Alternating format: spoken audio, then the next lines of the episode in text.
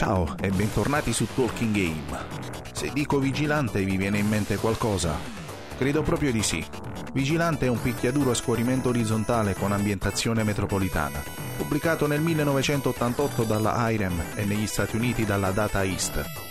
Nel 1989 la US Gold si occupò di rilasciare le varie conversioni per home computer, la Siga per le console Siga Master System e la stessa IREM per PC Engine. Esiste anche una versione del gioco per MSX, pubblicato un annetto dopo dalla coreana Clover, ma parliamo comunque di una conversione non ufficiale. Qualcuno lo ha catalogato come un seguito di Kung Fu Master, ma in realtà non è mai stato ufficializzato come tale. A dirla tutta i due giochi però si assomigliano molto, sia nel funzionamento che nella tematica. Anche in Vigilante il nostro eroe deve salvare la sua amata che è stata rapita da una banda criminale di skinhead, servendosi solo delle arti marziali, ma come ambientazione siamo a New York e non in una pagoda come in Kung Fu Master. La trama non si palesa immediatamente, ma viene svelata poco alla volta durante il gioco, tramite testi e immagini che ci spiegano che il protagonista, appunto un vigilante di New York, deve a tutti i costi salvare la sua ragazza, di nome Madonna. Eh sì, proprio lei, la regina della musica pop, rapita da una gang di skinhead, che la rinchiudono in questo furgone e la portano da un luogo all'altro per tutta la metropoli. In molte versioni alla fine dei primi tre livelli si vede il furgone fermo alle spalle dei boss, a motore acceso e pronto per la fuga. Lo scenario è bidimensionale, a scorrimento orizzontale. I personaggi si muovono soltanto a destra e a sinistra. Il nostro eroe può sferrare pugni e calci, saltare e accovacciarsi e può combinare queste ultime due azioni con i pugni e i calci, per un totale di 6 tipi di attacchi. A volte capita che si può trovare un nunchaku da utilizzare come arma al posto dei pugni. Peccato però che al primo colpo ricevuto lo perderemo. Il vigilante ha a disposizione più vite, solitamente 3, e per ciascuna vita c'è una barra dell'energia vitale, energia che però non possiamo ricaricare durante il gioco, se non superando il livello è previsto un bonus punti che varia in base al tempo conservato.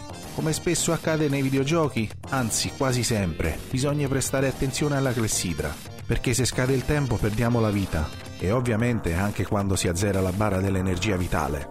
Possiamo ricevere delle vite extra quando raggiungiamo un determinato punteggio. I nemici sono teppisti di diversi tipi e ci attaccano da entrambi i lati dello schermo e sferrano colpi a mani nude o con armi tipo coltelli, catene e pistole. Nel terzo livello troviamo anche teppisti in motocicletta che tentano in tutti i modi di investirci a tutta velocità. Altri nemici invece possono afferrarci e strangolarci se non ci sbrighiamo a scorlarceli di dosso, proprio come avveniva anche in Kung Fu Master.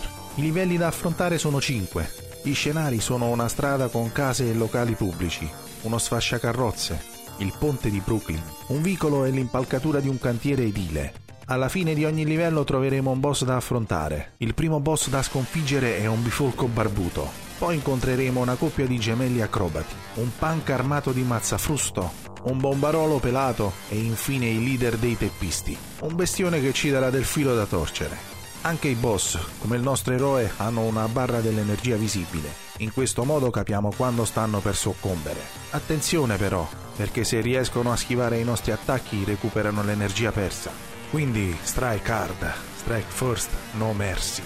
E allora, cosa ci fate ancora lì? Armatevi di nunchaku e correte a salvare Madonna. Come al solito, grazie per il tempo che mi avete dedicato. Se vi piacciono le mie review, seguitemi anche su Spotify per i podcast. Lasciate un like, iscrivetevi al canale e non perdetevi il prossimo appuntamento su Talking Game. Ciao aiuto!